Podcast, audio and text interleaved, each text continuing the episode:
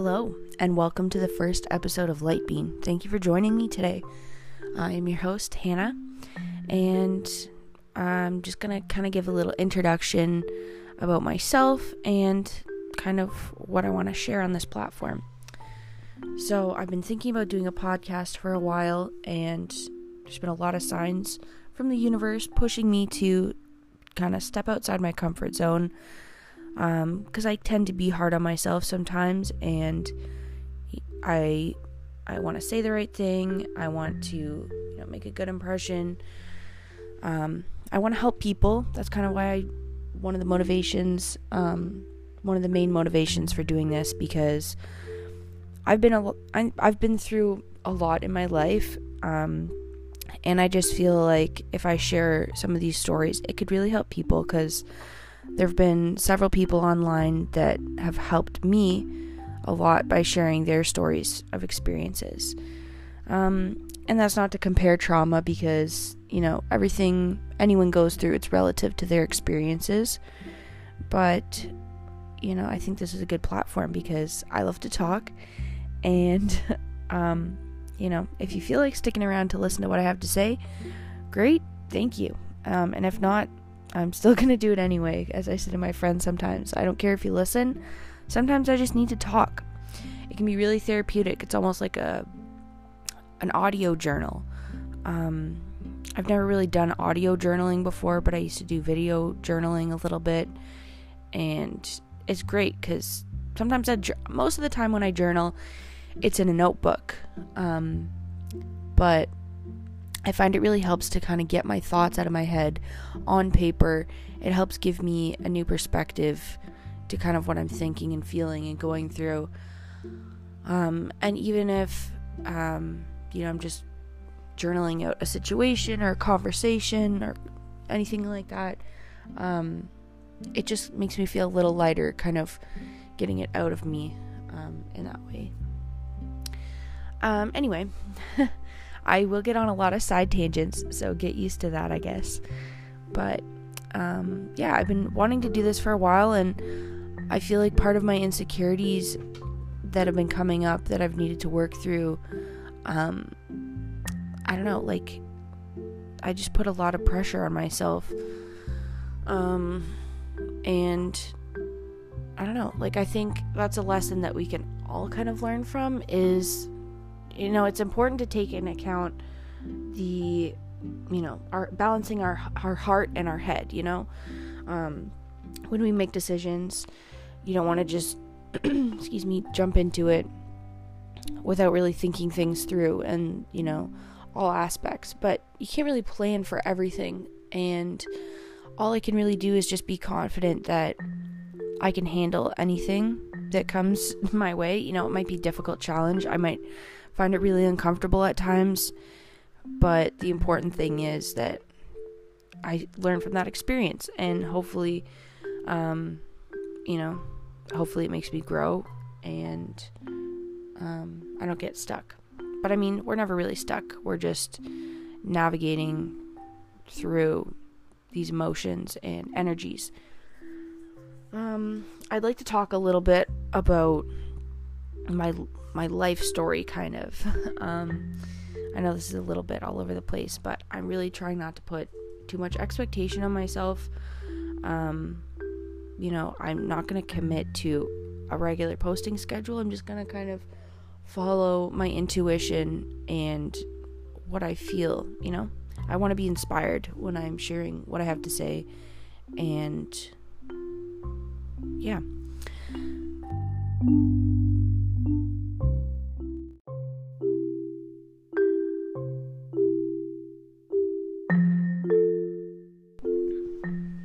So, I'm gonna start from the beginning. Um, I guess that's the best place to start. Oh, bless you, Bubble. My cat's beside me. He's very cute. He likes to listen to what I have to say, even if he doesn't always understand what I'm saying. I think he does kind of understand, though. Um, he knows that I love him, and when I tell him I love him. anyway, side tangent. It's gonna happen, folks. Get used to it. Um, anyway, I was born in the house that I grew up in. Um, and that's kind of cool. My sister and I were both born at home. and we were both homeschooled pretty much all the way up until I went to university. So for me, that experience, I don't know, there's a lot I've learned in hindsight, retrospectively, looking back at that, but honestly, I wouldn't change anything. You know, um, I remember my sister was born when I was about four, and for both of my mom's pregnancies, she was really sick with both of us. So she was uh, pretty much bedridden um, for most of her pregnancy, and that meant that she wasn't able to, you know, spend as much time with me, which is understandable, but she had a lot of support from her friends and parents through, you know, parenting groups and then that kind of thing. I don't really remember much, but I'm just to cover what I do know. Um anyway, so I spent a lot of time with my grandmother. Um, I would go over to friends' houses, and like you know, Fridays I would go to my one friend Hannah's house, which is cool because it was two Hannahs. Our dads had the same name, and we both had a younger sibling. She had a brother, and I had a sister. And I don't know, it's weird when you have these childhood friends because you have such strong core memories of times together as a kid. And when you're a kid, like, I don't know, it's such a developmental time of your life. You don't really know who you are yet. And, um, I don't know, I just have fond memories of us playing in her house and coloring. And I'm sure I was a little bit of a bad influence at times. There's a picture of us in uh, at my mom's house in the uh, one of the playrooms, I think, and I had gotten a pen, and we had given each other tattoos of just scribbling pen all over our arms, and. um, I mean that's kind of on brand for me. I like to do some chaotic, uh, fuck around and find out type of shit. Um, and I do remember we got in trouble for that, but I don't know. Sometimes you just have to do what you feel like. And when you're a kid, you're not really thinking about the long term consequences like that. But you know, it's just it, it's just a pen. It can wash off. Yeah, it's probably more permanent than just a washable marker, but hey, whatever, you know? Just having fun.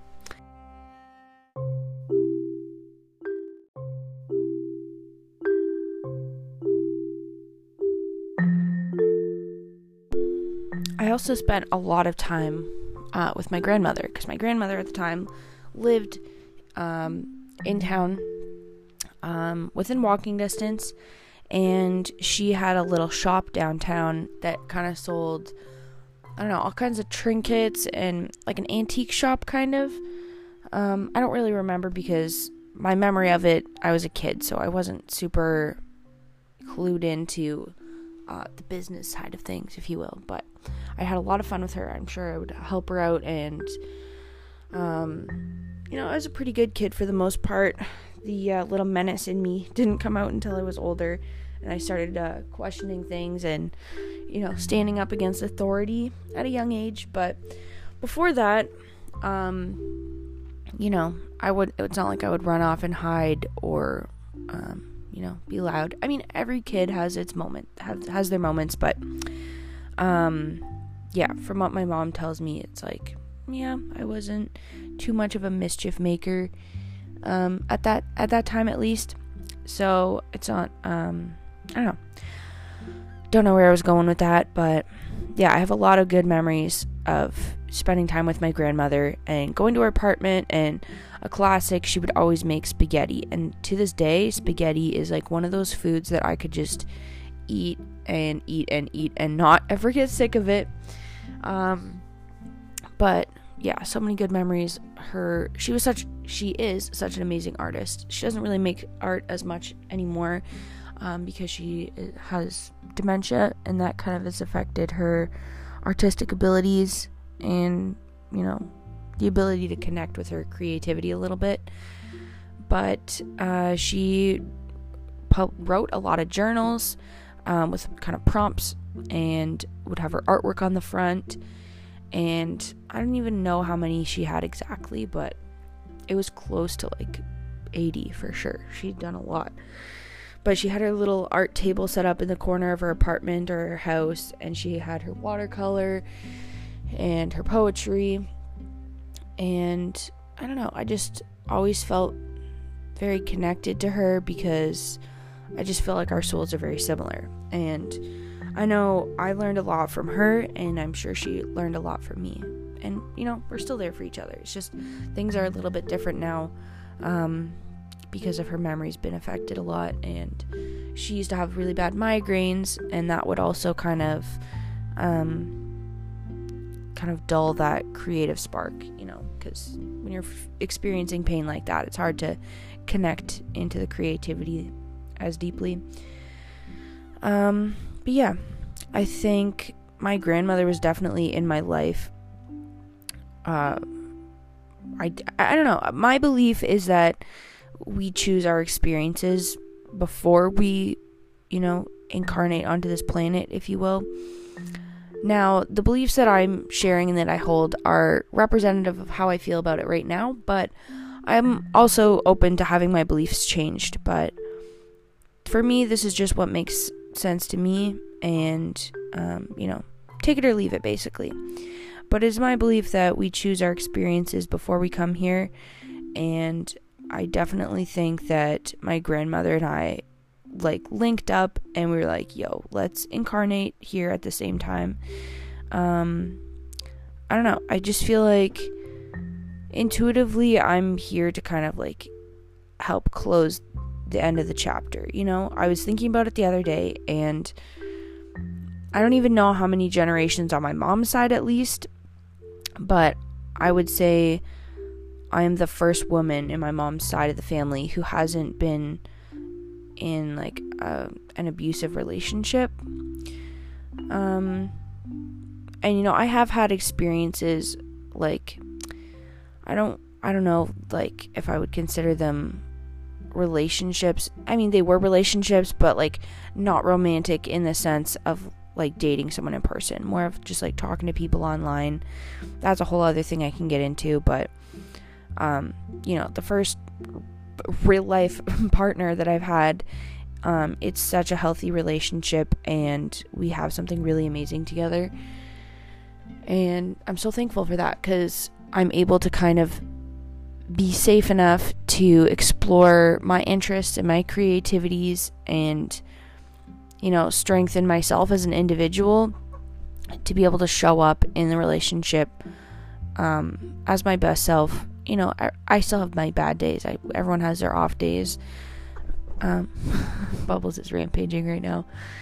But uh, yeah, everyone has their bad days and their off days. But when you make a conscious effort to show up for each other through, you know, the good days and the bad days, it really makes so much of a difference. I could go on a whole side tangent about that, but I'm trying to somewhat stick to the timeline that I'm trying to draw here. So back to where I was. Um, so yeah, spending a lot of time at my grandmother's store, and then my sister was born. I still spend a lot of time with my grandmother. Um, you know, it's really I I can only imagine. I'm not a parent. Um, I don't know if I do want to be a parent at this time. I'm totally content just having my cats.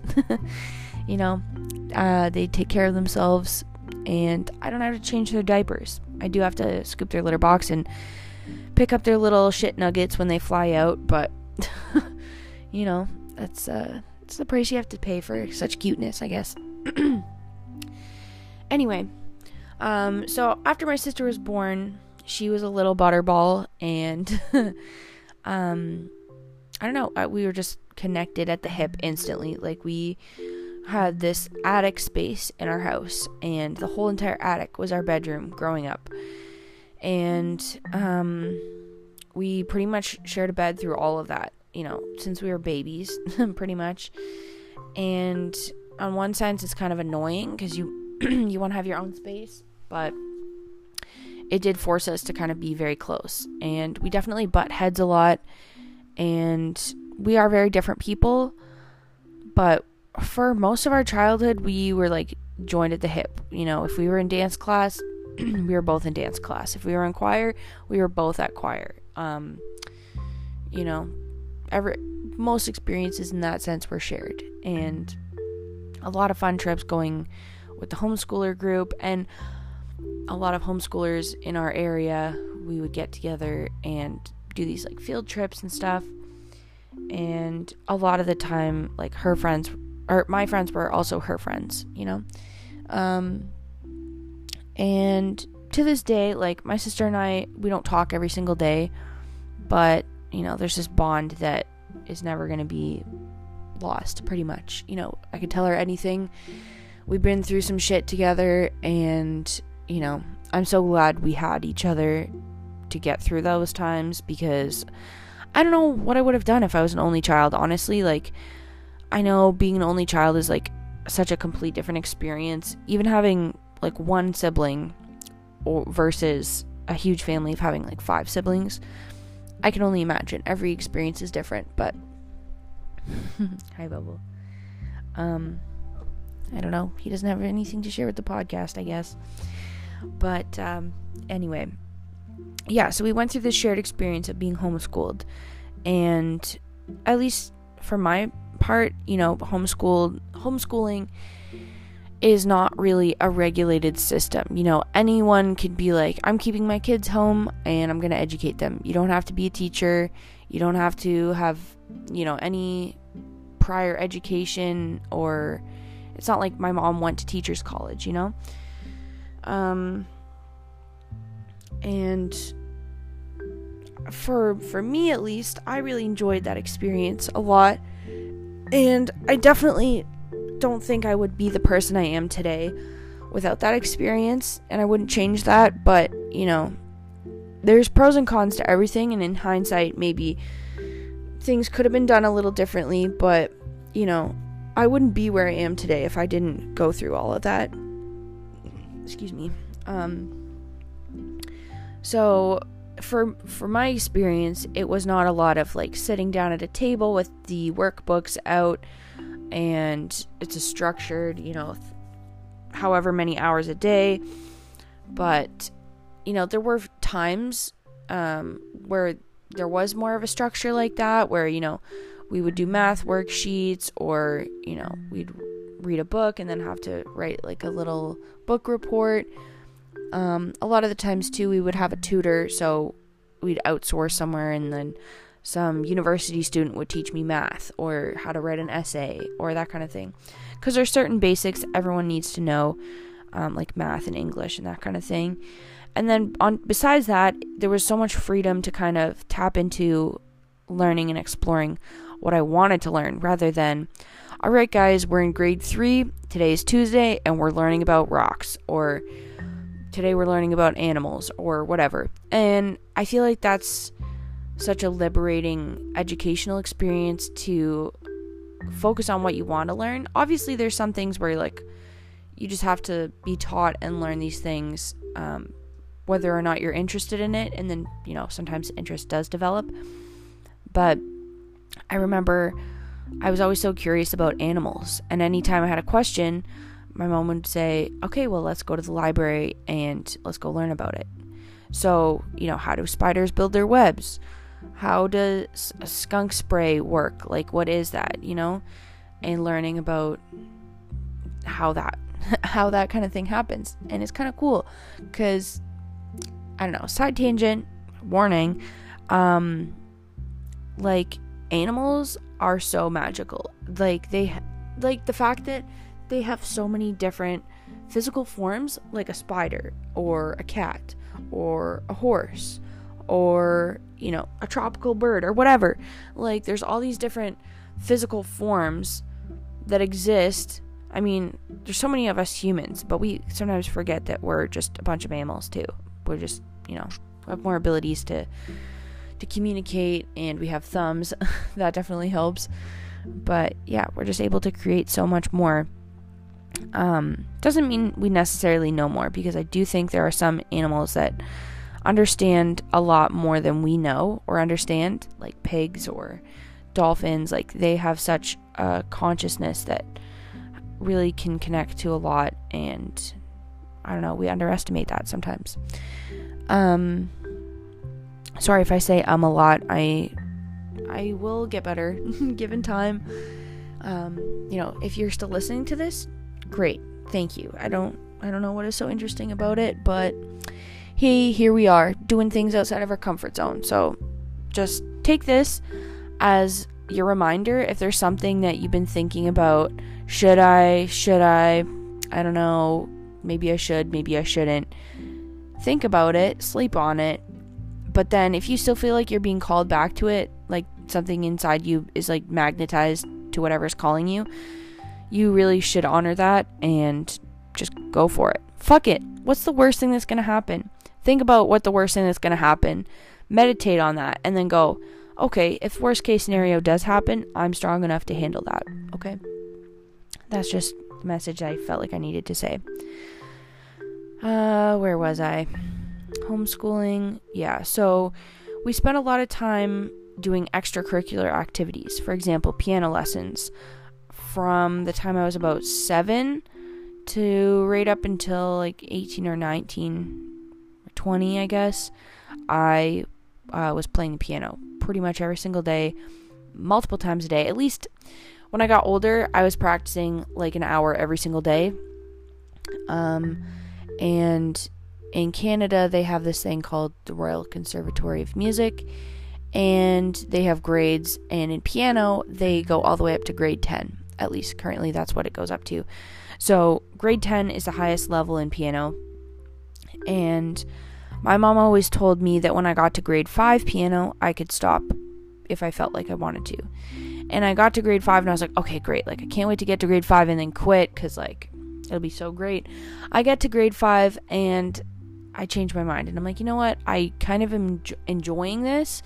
I kind of want to keep playing because, you know, it did take a lot of practice and determination and focus, but it's also, I don't know, just like the flow naturally to like express almost like the emotion of the music, like the louds and softs and the fast and slow and just being expressive in that way is it can be fun sometimes. I mean, the fun can kind of be sucked out of it when it becomes more of a chore than something you want to do. And for me, that's kind of what uh, took the fun out of it for me. Um, so I kept playing up until I got my grade 8. And right around the time I was about to take the grade 8 exam, I was like, you know what? I just want to quit. Like, I'm done. And uh, my mom was like, no, you're not quitting until you get your grade 8. And I, I was like, I really don't, I don't want to. Like, this sucks. I've been playing the same song, like these same four songs for my exam. I've been playing for like three years. Can you imagine just imagine for a second how annoying it would be if you even like listened to the same song every day for years. You'd get sick of it too. You know it inside and out. Like it just gets stuck in your head. Except it's all classical music and you have to do technical things like playing scales and chords and triads and all this stuff. Which I don't know. I feel like maybe things would have been different if I had a, a better balance between you know the fun and the work but at the same time, I know my mom was pushing me uh, to to stay motivated, and I definitely needed that. Um, but you know, when you're a kid, you're like, oh my god, like just let me quit. I don't want to do this anymore. But uh, yeah, so when I got to the point where I it was time to do my exam, I was just kind of sick of it that I wasn't really putting all my effort into practices, which then shows when I go to get adjudicated for this exam, uh, they're to be like, wow, you sound like you're not really trying, you know? So, I, yeah, I took extra lessons. I think I was going like twice a week with my teacher, and I was practicing every single day. And then we had the added pressure of my mom saying, yeah, if you fail this exam, you're going to have to pay me back for a bunch of piano lessons. And at the time, I was like, fuck you um, I'm not paying you back. Like, I'm going to get this done, which is not really, I don't know, that kind of pressure. I understand where she's coming from, trying to, you know, motivate me in that sense.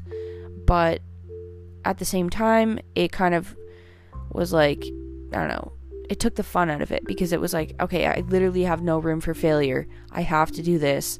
Like, I don't even have that money in my bank account. That's not happening and also a little bit of a like fuck you like i'm not gonna let that happen because she knew that like giving up wasn't really an option even though I did want to. So I did my grade 8 exam, and in order to pass, mind you, when I did my grade 5 exam, I did pretty well. I got like 90 something. And same with my theory exam. Every time I've taken a theory exam, it was a pretty good mark. Um, there's like high level honors with distinction, and then there's like some other level, and I don't know. So if you do really well, um, you get recognized for like uh, having one of the highest scores in the province or across Canada. My sister actually holds one of these for her tuba um, or euphonium. I can't remember. She's also she also went through the whole piano thing um, that I did, but then she went on to you know play some other instruments as well, which is kind of badass. When she was 12, she started playing the tuba, pretty much smaller than the tuba when she started, and uh, she was marching with it in the cadet band. But uh, yeah, her nickname was Tuba for a while. But anyway, um, yeah. So when I did the grade eight test the first time, I got a 54 and you have to get a 60 to pass because my heart was really not in it. I was like, I literally just have to pass. I don't need a good mark, I just have to pass. So I do the exam and I'm like four marks short of passing. And my mom's like, Well, what is it going to be? Are you going to pay me back or are you going to try again and pass? And I was like, Oh my God. Like, it made me want to quit more than ever because I was like, See, I failed, you know? Like, just let me have this. Like, let me just be done with it. Because then maybe I could have a more positive relationship with, you know, practicing or playing the piano. I would find more enjoyment from it if I didn't feel like I had to more than I wanted to. Um, and, you know, maybe that's part of the reason I haven't really touched the piano since. But I know I will come back to it when I feel like I'm ready. Um, because that kind of thing doesn't go away. It's muscle memory, really. But uh, yeah, so I go back to the drawing board and I'm working full time over the summer and uh, working outside at the beaches and standing in the hot sun, focusing, concentrating, scanning all day long. And now, lifeguarding is not a very physically exhausting job, but uh, when you're lifeguarding, it can be really mentally exhausting, especially when you're in the heat because the heat drains you of your energy and you're standing in the sun but you're also concentrating and you're constantly scanning and you go okay that person left the water. Oh that person went too deep. That person you know they look like they're struggling whatever. This parent's not watching their kids their kids running into the water. It's just a lot. And when it's eight hours of this or you know a full day you really don't want to do anything at the end of the day even though you're technically just standing there you know? But i was like i am gonna just get this exam done. So I would come home from work, I would practice the piano, and you know, probably would have been more productive to practice in the morning before all my mental focus was gone for the day because it was really hard to focus on it. But um, I would practice for an hour every day. I had uh, piano lessons. I would pay out of my own pocket because um, I knew that's what I needed to kind of like have a little bit of guidance where I needed to work on more um, in order to get where I needed to be. And I'm so grateful for my piano teacher. She was such a gem and uh, just such a beautiful soul. And her whole family is so musically gifted that um, I'm really glad that I got to learn from her.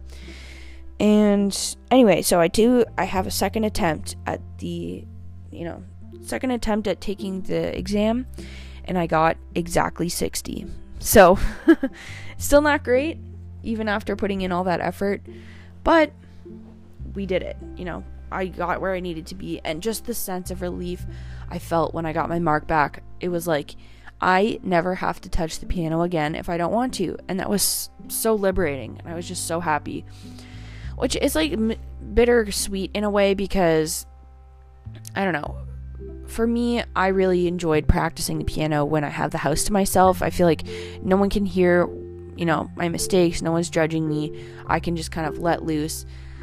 But if there were people home, and even if I so much to like pause while I was practicing and like look at the music a little bit or, you know, compare notes, um, I would just it constantly be drilled into me like, keep practicing. I would hear my mom's voice from the kitchen, keep playing. And I'm like, oh my god, like I'm just looking at the music.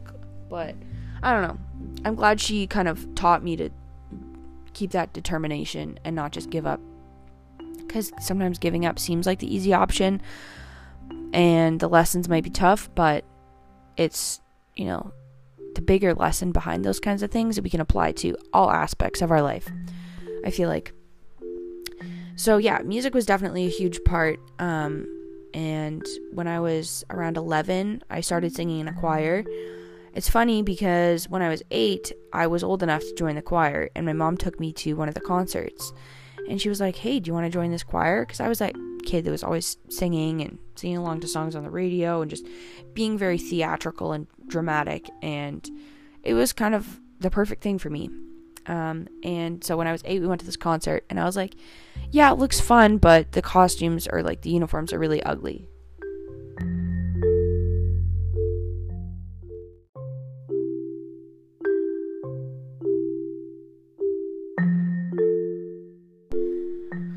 Which, of course, is something I would say at the time because rather than just thinking, hey, we can go practice and sing with these other kids and wear whatever you want, just your regular clothes for practice, and then one day out of the year for the concert, you put on your vest, your plaid vest, and bow tie. And if you know, you know what I mean. Then it didn't get much better because the level up was like a bow tie, vest, and cummerbund. And I was like, wow, I just look like a little man right now and you know, it looked really sharp on stage. Everyone looks the same, and you know, guys and girls can all wear the same thing, and it's just got it looks really good when everyone looks the same. Um, but I ended up not joining the choir until a couple years after that. But when I first joined that choir, I never really realized, or looking back, you know, initially, but one of my best friends to this day, um, was in the choir and we met when I was around 11. And I don't really remember my first impression of her. I just know that like she was kind of like the loud crazy kid in the back that was always getting in trouble for talking, which if I was in the back, I would also be getting in trouble for talking, but I was up at the front. But you know, I thought she was really cool. And uh yeah, we didn't really become close friends until later on. Um through choir, we would go on these trips and camp, like team building uh, weekend experiences that were so fun. Like once a year, we would go to this camp and stay the night and do these team building exercises and sing and have some amazing food and then just play outside. And we'd all share a cabin with our our uh, bunk mates. It would be like four or five girls in one cabin kind of thing, like summer camp, but just for a weekend. And that's where we really like got to know each other more. And I was like, this bitch is kind of cool. And I don't know, we just been fast friends ever since. Even through university, and she moved away for four years to go to school. We kind of kept somewhat in touch, and every time we would get back together and, and talk and hang out, um, it was like no time had passed. Like it was one of those friendships where like no matter what we've gone through or like how different our paths have been, we can always get back together and talk like no time had passed at all. Talk about anything our lives, our home lives, our relationships, our families, just what we're going through, everything. Um, but yeah, I did a lot of sports as a kid. Um, I think I, from the time I was like three, I started playing soccer. Don't really remember that much. Um, then I did uh, what is it called? It's like baseball, but instead of a pitcher, there's like a machine. Um, the name escapes me at this time, but if you know, you know. And that was pretty fun. I really enjoyed that. I think even to this day, if there was some kind of like uh, recreational baseball or softball league, I would want to join. I just have to figure out how and when I could do that. Um, but yeah, I really enjoyed that. And uh, did tennis for quite a while. We lived close to a tennis court, and over the summer we do like tennis camp, and that one was another sport that I really really enjoyed. Um, I don't know. I just it's almost like a meditation to be like doing something physical with your body while your mind is focused like that. Um, and I am also a very competitive person, so that also motivates me to like be better. but yeah, I'm trying to think of the other sports. I did um bas or I did football when I was 9. And I have really bad memories surrounding this because I remember that was the first time in my life that I felt like I mean, I don't know. I felt anxious pretty much all throughout being a kid, I guess, as long as I can remember. And I'll go into that in a second, but yeah, with with baseball or not baseball, with football, I was 9. I was probably I don't know. I can't I don't know how tall I was, but I was the shortest person there. And um, it was like a mixed league, so guys or and girls could play together, but I was the only girl on the team. I was also the youngest person on the team because the people on the team were up to like 16, I think. Which like 16-year-olds and 9-year-olds playing together, people, what are we doing here? Like I could have been crushed. And um I don't know, it was just even looking back, like I didn't even really understand the rules of football. I don't think anyone ever really explained it. But my position was a wide receiver. So basically, I would just the coach would say the play, I would run out to the field and repeat it to the players, and then that's how they would line up. And then when the play began, I would just like kind of just run on the outskirts of I don't know, the group of players on the field in the direction the ball was going. So I was like, okay, the ball is going towards the center of the field. We're all running this way. Okay. and then um yeah, I just remember being so anxious though because like I didn't talk to anyone while I was there. Like when you're playing a team sport, like the sense of camaraderie and, you know, teamwork is like a huge factor. So I just kind of felt like an outcast outsider the whole time. Like even if like you know, what 16 year old is going to take time out of their day to like talk to the nine year old on the team? You know what I mean? It's just like not, not a good environment. Not that they were, I was bullied or anything, but, um, you know, I wasn't getting special treatment. Not that I expected it for sure, but I don't know. It just, it was not the place for me. And when I expressed it to my parents, like, I really hate this. Like, I get absolutely no enjoyment from this. It makes every part of my body feel like throwing up and crying. And, like, I almost felt like I would was rather dead than having to go to these like practices. But the practices were super close to my house, and my mom would always say like you can't just quit things if you don't want to do them. You know, you got to stick see things through. Which I do think is true, but I do think that there is a balance between you know, pushing through on hard things and honoring your feelings. You know, if every part of your body is screaming for you to stop, I think it's important to honor that and listen to that. You know, there is something to be said, stick it out, give it a fair chance. But um, you know, if if every part of your body is screaming at you to quit, maybe take some time and actually listen to that. But, you know, I will remember that forever to this day. You know, I have memories of what it was like and how I felt. Because I do think it was an important step in my path um, learning like to really trust myself, even though I couldn't really trust my feelings at that time. Um, I remember this one game in practice we would play where it's it's almost like a bully circle, which I know is not the point of the circle, but basically one person would be in the middle and then some person would be chosen from like everyone else is standing in a circle around that one person in the center and then one person is get gets chosen to tackle the person in the middle. And you get three tries and then if you get you know if you can't stand your ground you you get out and then the next person that tackled you gets to take over the center of the circle. And there was this one guy and he was like the fastest one on the team one of the older guys. Honestly like there were guys on my team that were like probably six two and like 250 pounds. And i was like maybe five feet tall and 90 pounds soaking wet, like so tiny.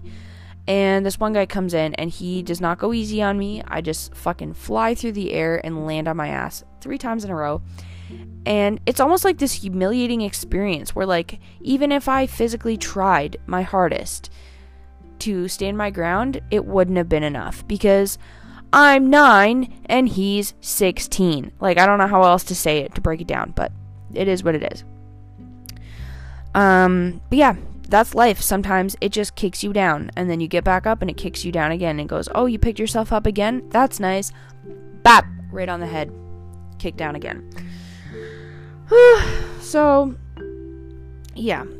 I mean, what I was going back to what I was saying about having a lot of anxiety as a kid, I have all these memories of, you know, we would go to our grandparents' house, my dad's parents, and um, they lived out in the country on a farmhouse. They didn't have really farm animals or anything because my dad had asthma and they had to get rid of all the animals, but it was still very much huge vegetable garden, lots of land, um, you know, working on things all the time, um, building things with wood, you know, making maple syrup. It was so great.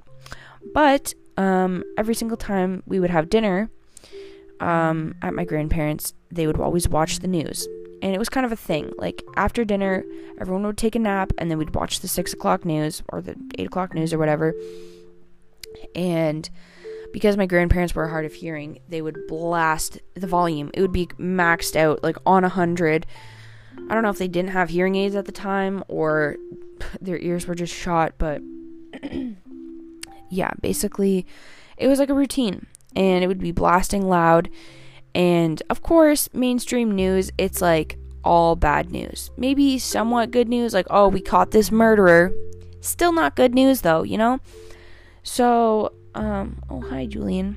Other little cat boy, Julian, just decided to join me, and he's making his loaf of bread in the blankets beside me. um, yeah, so anyway, excuse me.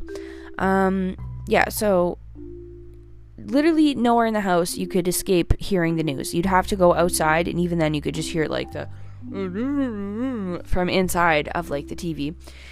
And I was always such an, a sensitive and emotional kid. You know, I felt so connected. Like f- emotions are so overwhelming and powerful, and when you're a kid and you don't know how to really navigate them, they can be really intense and almost take over. So for me, I felt like, um, I don't know, like even just the people in my life, I was sensitive to how they were feeling. Like if if my mom was upset or my dad was upset, I would almost like shrink myself because I don't want to, you know, make things worse or uh, escalate those feelings for anyone. Because I would almost feel them as well, and I was like a sponge, just like soaking up what I felt around me. Um, and so when the news was playing all the time, it's not like we were there a lot, but like every single weekend, we would go to my grandparents and it was a thing. And it was always like, people are dying, these kids are starving in Africa, and this bomb just went off in this country, and, uh, you know, a, hurricane just hit this place, and like all these bad things. And me being an emotional little sponge at the time, I'm like, oh my god, this world is fucked. Like, how could anyone. I remember having these thoughts as young as like six or seven years old. Like, how can someone look around at this world and go, yeah, I want to bring a child into this? Like, that's kind of messed up. And I don't know. I, I, thought, like, I saw it as being selfish, where it's like, you want a kid so bad, but like, this place sucks. You really think that, you know, you can drag me into this? Little did I know that I chose all of my experiences, which, you know, might be difficult for some people to come to terms with that, but I really do think that if we if we ha- if we can hold that perspective of we chose our experiences before we came here and we don't remember why we chose to have these experiences but just trusting that our higher self chose you know this path of lessons to make us grow and understand as an individual and as a soul um, then just observing that that experience in that way um, without being attached or disempowering myself by saying that like it's someone else's fault or it's some something outside of me like i don't know. Um and yeah so i forgot where i was going with that. Let me get my thoughts back uh yeah so oh yeah being emotional sponge the news all that stuff. Yeah so uh for me it was just kind of like wow this is messed up like and then that got me thinking like what is the point of all of this? Like i don't know if that's it's a deep thought for a kid to have and there's not really a good way to express it but i know that i've had like that kind of thought like my whole life like I would lie awake at night, or like the things that I'd be thinking about before falling asleep at night would just be like, why are we doing this? What is the purpose? Like, why are we here? You know, this this can't be just happening for no reason. It's such a physical, realistic experience. But it's not like I questioned like what is real at that time, but for me, I just all I could see was like the negativity and there was not really a lot of examples. I mean, my mom's mom, my grandmother on her side, like she was very much in tune with her, you know, working on her spiritual journey and being connected and intuitive and all of that and being creative. So I did have that example, but I could also see how, even for my mom's mom, the very, you know, dense hardships of this reality um, had really gotten to her. You know, she had some really difficult experiences that, you know, I learned about when I got older, and my mom kind of talked about what her experiences were growing up. Um, in a nutshell, uh, her parents were kind of abusive to her, and her brother, who was younger than her, um, got burned when he was a kid. He was reaching up over the stove and his pajamas caught on fire and he got covered in burns. So she became her brother's protector and if anyone bullied him for having scars, she would just beat them up. So she became a fighter. She was a very passionate redhead. She had her hair cut short like a boy and um, her father was an alcoholic and just, you know, really tumultuous household and even for her mother, you know, it was just kind of too much for her to handle. She didn't know how to deal with this rebellious, you know, little daughter that was almost, that was kind of like really in her masculine energy at the time, being a protector and uh, a scrapper and, you know, just kind of falling in with the wrong crowd at the time. But understandably, because, you know, her house her home life wasn't the best so she kind of had to go out and pave her own way um, and figure out who she was you know and that started with her defending her brother kind of um, yeah so i kind of was contemplating this balance of like what are we doing here like what's going on why and I don't know. I always kind of had that going through the back of my mind. And then as I got older, um, you know, I won't go into a lot of the details of, you know, traumatic experiences at this time. Maybe I will in a different episode because I I do feel like I've kind of gone all over the place. Um, just kind of trying to give like a general overview.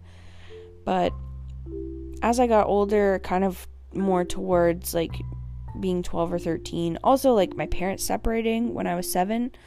I was old enough to kind of know what was happening, but not old enough to like understand like the bigger picture, kind of. Um, and my sister was three at the time, so she really didn't have as many memories as that time because when you're that young, like you don't really remember as much. Um, I'm, I mean, sometimes you know, sometimes you can, but um, yeah, so I remember like vaguely a lot of disagreements, and then when my dad moved out, he moved back in with his parents, and then that's when we would spend time with his parents, um, my grandparents, um, on the weekends. Um, but it was pretty amicable, amicable split. I mean, I don't really think they had to like argue over custody or anything because my mom wanted to be a stay at home mom and raise us, and my dad was like working to support us. Um, and I'm I'm pretty sure my dad was on board with homeschooling at the time. You know, I think he and my mom both had somewhat negative experiences in the schooling system, getting bullied and recognizing that you know the system isn't perfect and there's a lot of things that it teaches you that like don't really matter when it comes to living your life unless there's uh you know specific niches you want to get into as a career. But obviously when you're a kid it's important to be exposed to new things that you didn't you just didn't know that it existed like you didn't even know it was an option. But um i don't know like the whole thing of being forced rather than feeling like you have a choice. Sometimes when you're a kid, you don't uh, you don't really have a choice because you're dependent on the adults around you and you're just kind of at the whim of you know what your parents decide for you. That's your survival. So you can't really stand up for yourself in that sense. And you also don't have the ability to like articulate it in that way when you're that young but um yeah so where was i going with this? Yeah so when uh, my parents split not long after um, my mom joined a theater group and she really enjoyed that and she start she was singing and acting. It was musical theater so it's every component of singing acting and dancing. And it was this community um, community theater group and i think her first role she was mowgli's mother in the jungle book which i don't even know if it was an actual role in the script or if she had lines but she it was like a kids play but even though she was a mom at the time she was like, I really want to do this. Which honestly, props for her. Props to her for, you know, doing doing that because you know she wanted to be creative, and it was a great social outlet as well. And after that, she did another uh, musical, uh, Titanic, and that's where she met my stepdad now. Um, and they kind of started dating after that. So he was in our life for quite a while, maybe like four years beside uh, before he proposed to my mom. Um, in that time, like before my mom got engaged, um, my dad remarried, and um, I don't know. That's kind of another whole other episode talking about my dad and and my stepmom and and those experiences. Um, but yeah, for my mom, I think she had a really good connection with my stepdad, and it kind of showed her this. I don't know. My perspective of my parents' relationship is different because I was so young at the time, so it may not be how it actually was, but it's just my interpretation of it. But they seem to be butting heads a lot, and, um, you know, they couldn't really see things eye to eye and it was just causing a lot of friction. And I think for my stepdad, he kind of showed my mom that, um, you know, she doesn't have to settle for not treating, not being treated the way that she deserves. And maybe they, maybe my mom and dad had two different love languages or whatever. I don't know.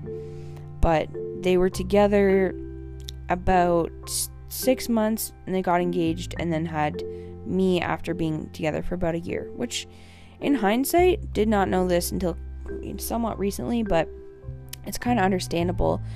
Um, you know, it's a reminder to be it's it's important to be mindful of like who you decide to, you know, have kids with cuz I don't know, I feel like with newer generations we're kind of able to see the whole aspect of like the potential um, complications that can come with pregnancy, like before and after, dealing with postpartum depression, and you know, just complications that we might not know even happen.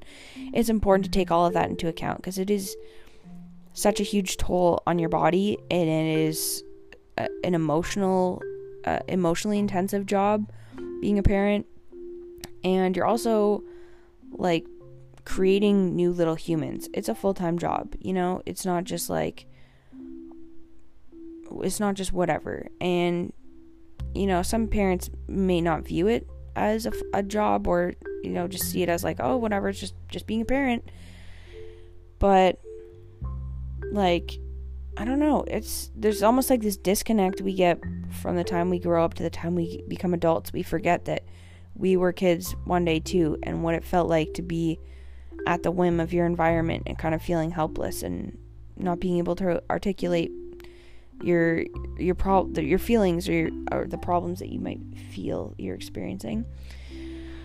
I don't know.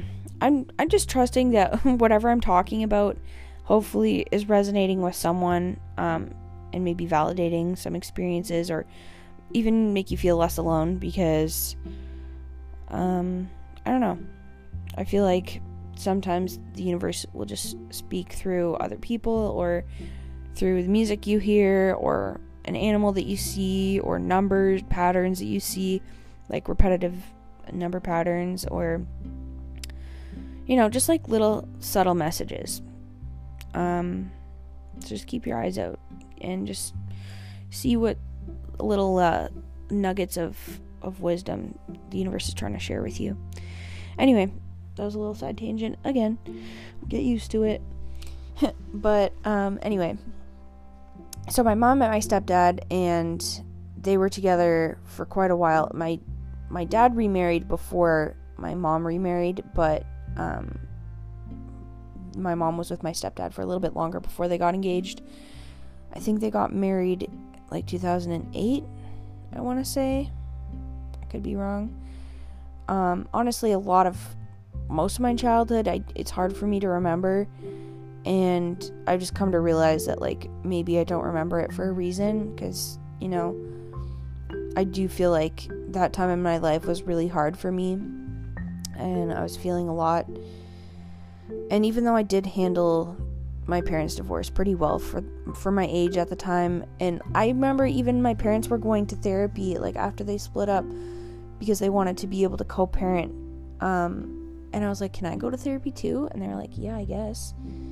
And I don't remember this, but this is what my mom tells me. And I went and I talked to the therapist, and the therapist was like, "Yeah, she seems, you know, pretty well adjusted." She like asked asked me if I was glad that my parents got separated, and I was like, "Yeah," because my dad just cries all the time, which is kind of funny in hindsight, but um, I guess I didn't realize how much it did affect me until I got older and I was a teenager and not in the sense that like I don't know um I feel like it's a, a weird grieving process in a way where your parents still alive but you almost grieve the the loss of like the parent you never had like the parent you wish you had but just didn't exist.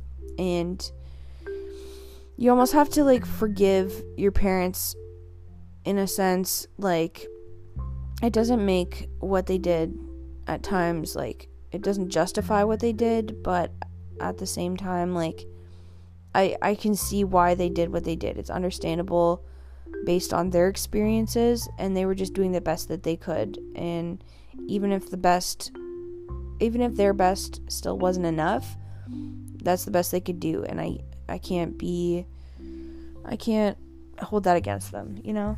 They they are also just kids that grew up and got traumatized and decided to have kids. You know what I mean?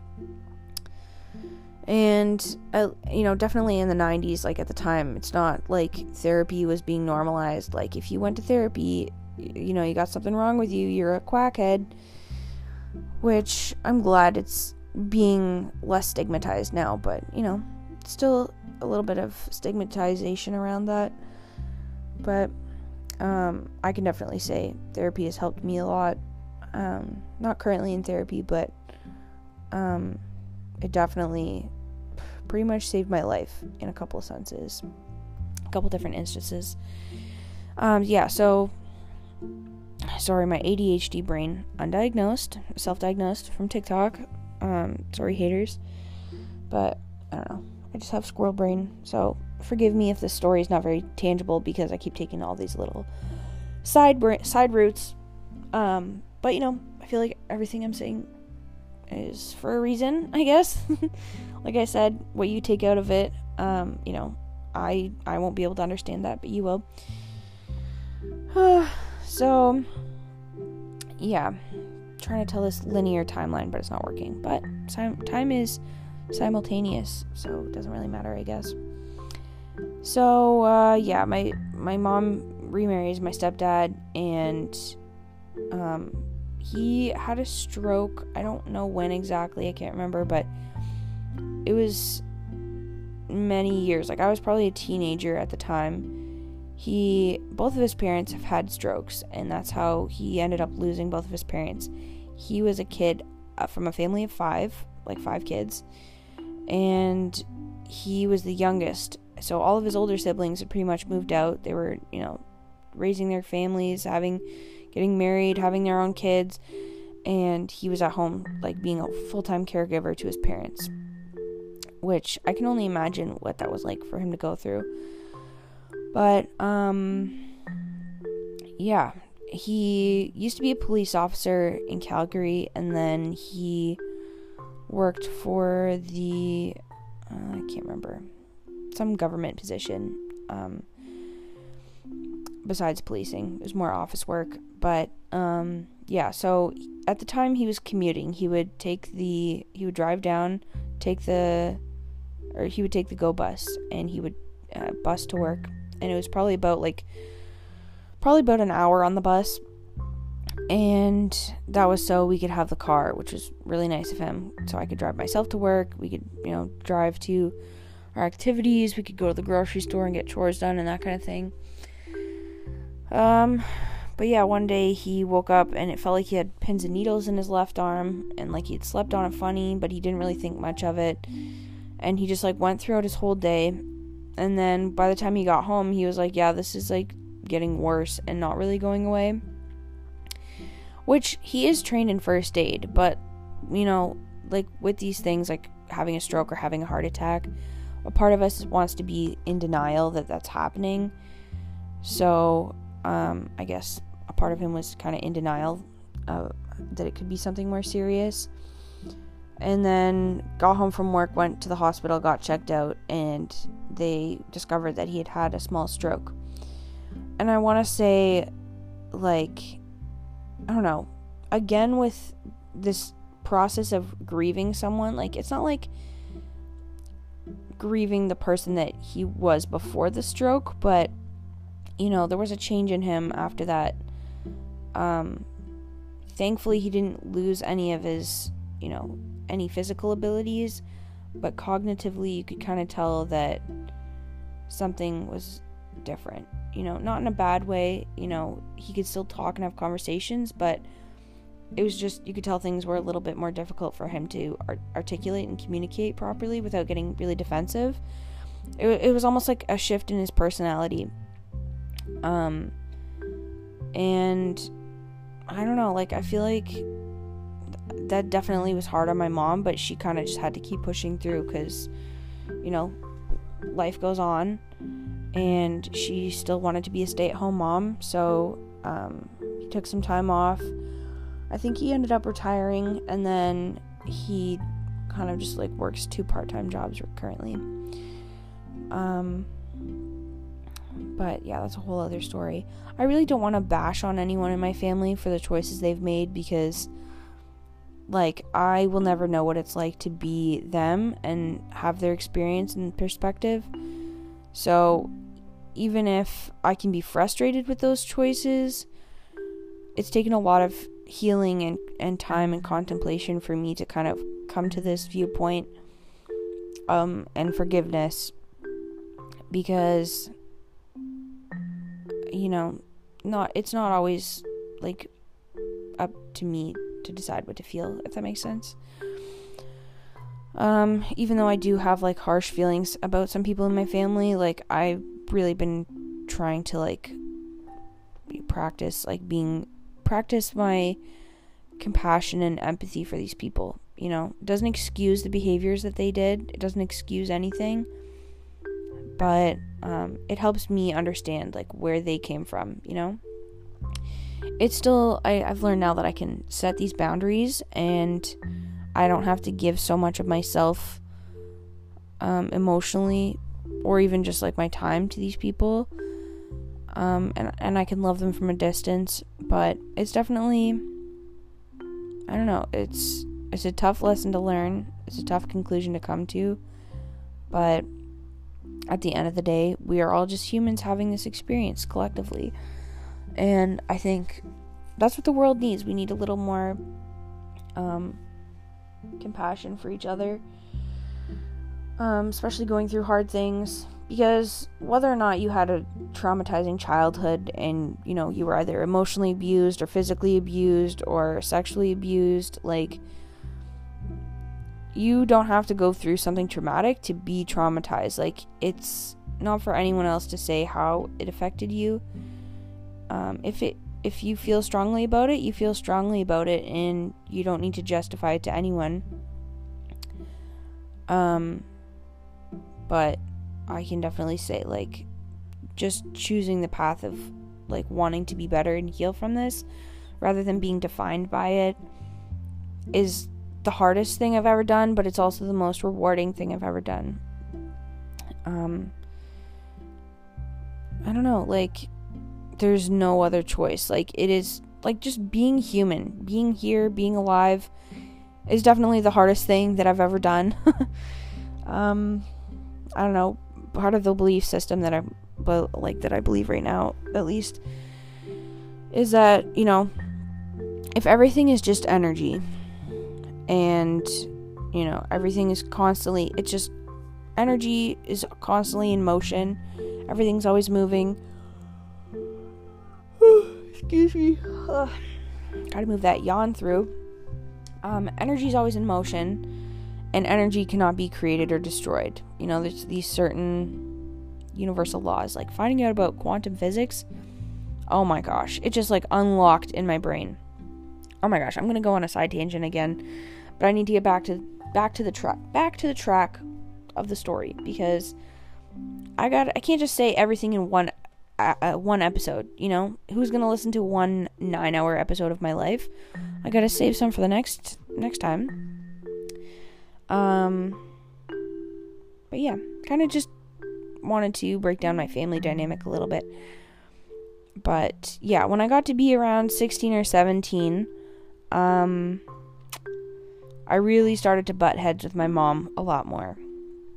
And looking back, I do think part of it was, you know, hearing about how my mom was raised, like when she was 16 um, her dad wasn't really in her life until after, like, my sister and I were born, and she wanted to kind of reconnect their relationship for the sake of him being able to see his grandkids. And even though it wasn't really the father figure that she wanted or needed, it was nice to just have a relationship, even if it was in a different way. Um, but yeah, he wasn't really in her life for the most part. And my mom, uh, what was I gonna say? My grandfather. Mm, hang on, thoughts. Come back, please. Thank you. Um. Yeah. So, oh yeah, I know what I was gonna say. When my mom was sixteen, my grandmother, uh, her mom moved out to find work and she was working on a an icebreaker ship in the Arctic. So she was gone for several months, sending money home to pay the bills, and because my mom was the youngest of three or four, um, she also had, well, not at the time, but um, my mom has two older sisters and an older brother who passed away when she was in her 30s, I think just before I was born, or maybe in her 20s. I can't remember exactly. And they were pretty close, but he had a, um, th- he had some kind of disease where uh, cholesterol just like builds up where it's not supposed to in your body. So he would have these like cholesterol buildups in his brain, and it affected his cognitive functioning. And it's really rare, but it's a genetic disease, and he ended up, um, you know, succumbing to it when he was like in his 30s, I want to say. Which is so traumatic for, you know, everyone in my mom's family. Like, even, I don't know, I never knew him, but I just know that, like, he was an amazing person. And also, practicing holding the perspective of, like, that was a really hard thing for everyone to go through, but he chose that for a reason, you know, like he wanted to experience life from the perspective of someone with that like um you know that genetic disease and you know, the bigger impacts and lessons that the ripple effect of, you know, how that affected everyone in his family. And, um, you know, I can only imagine because I wasn't there, but, you know. So my mom was 16. My mo- my grandmother was sending money home, and from that time, like, my mom really didn't have a parent in the house. Like, she was kind of raising herself. She had the community of the church to help support her, but she was taking herself to school. Um, you know, taking herself to work, basically being completely independent, and didn't really have much parental guidance at that time.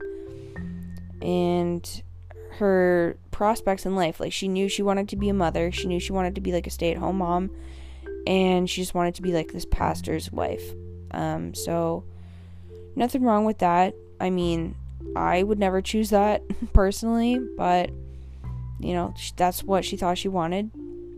So she I don't know, I like looking back, like I think when we started to really butt heads when I was like around 16, 17 and I was like, "Oh my god, like I just want to move out. I just want to be independent. Like I don't want to be told what to do."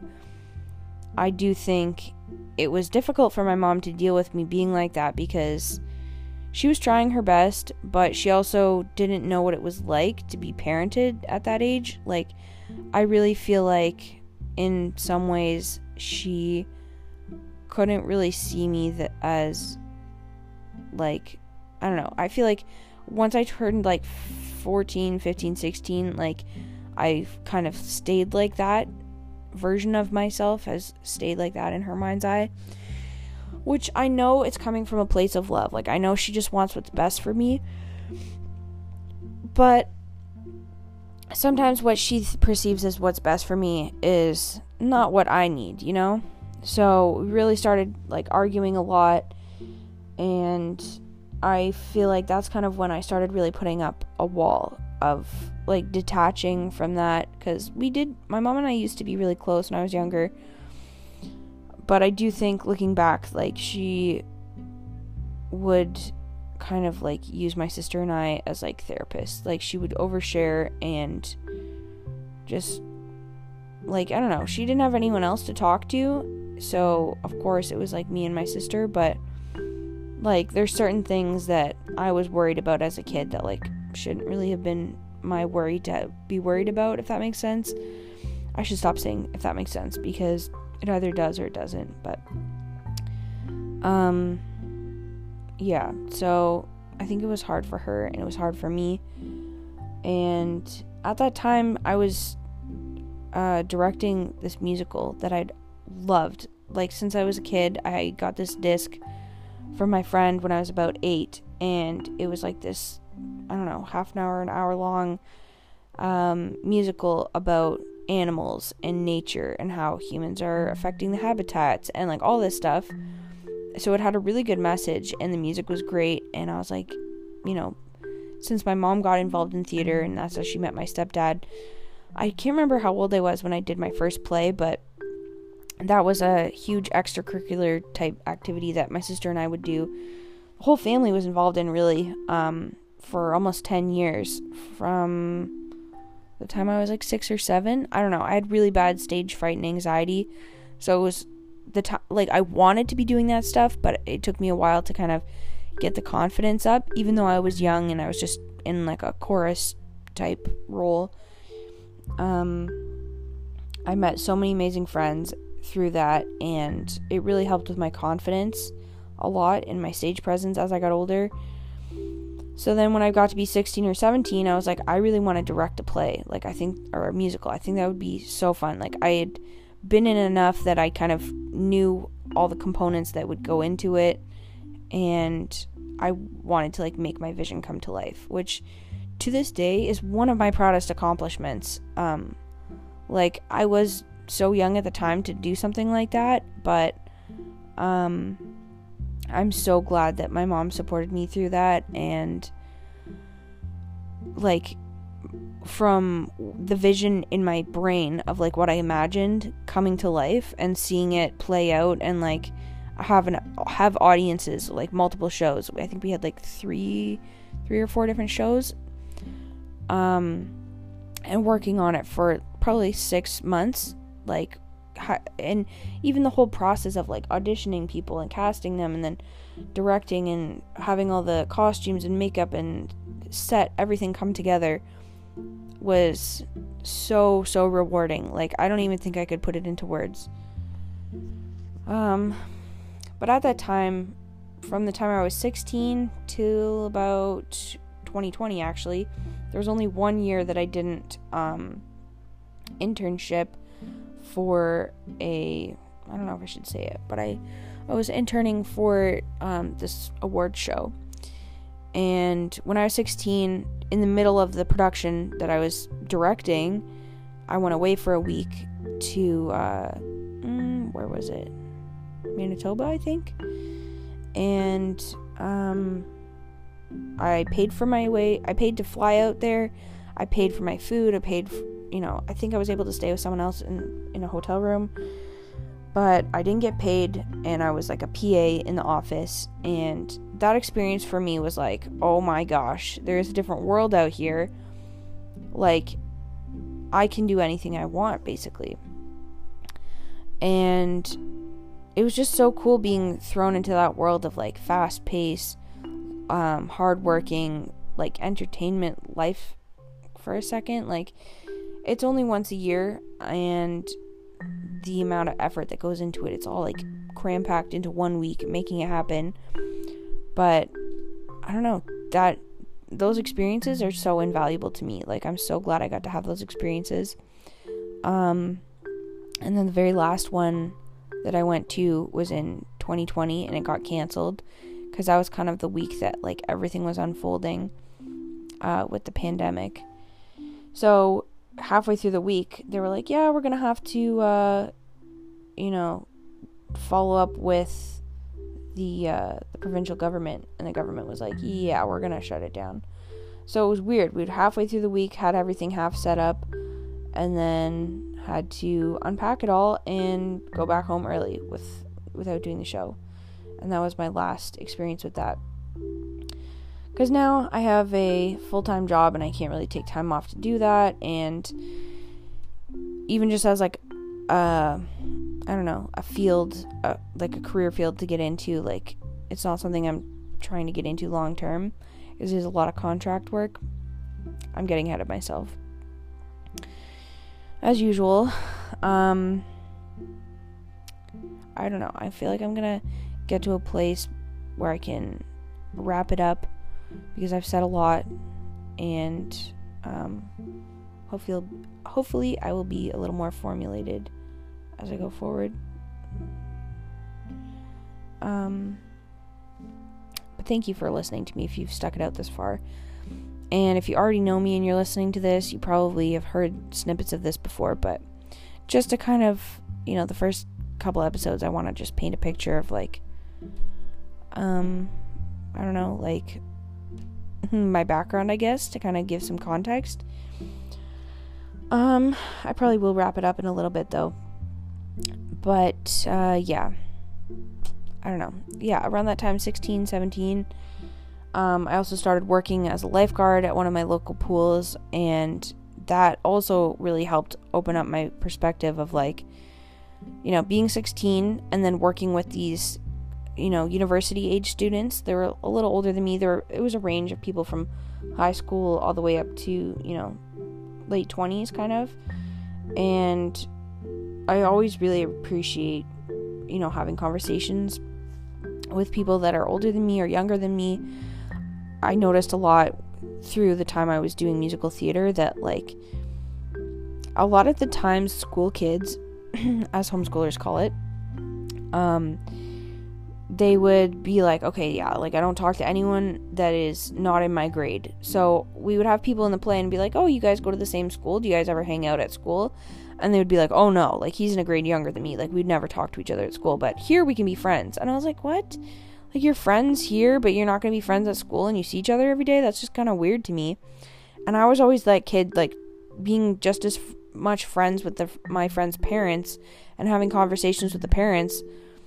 And then other kids would be like, "Why are you talking to their parents?" Like, what? I'm like, I don't know. He's an interesting person. Like, we're just talking about stuff. But I don't know, my my unique perspective is what I can share with the world, I guess.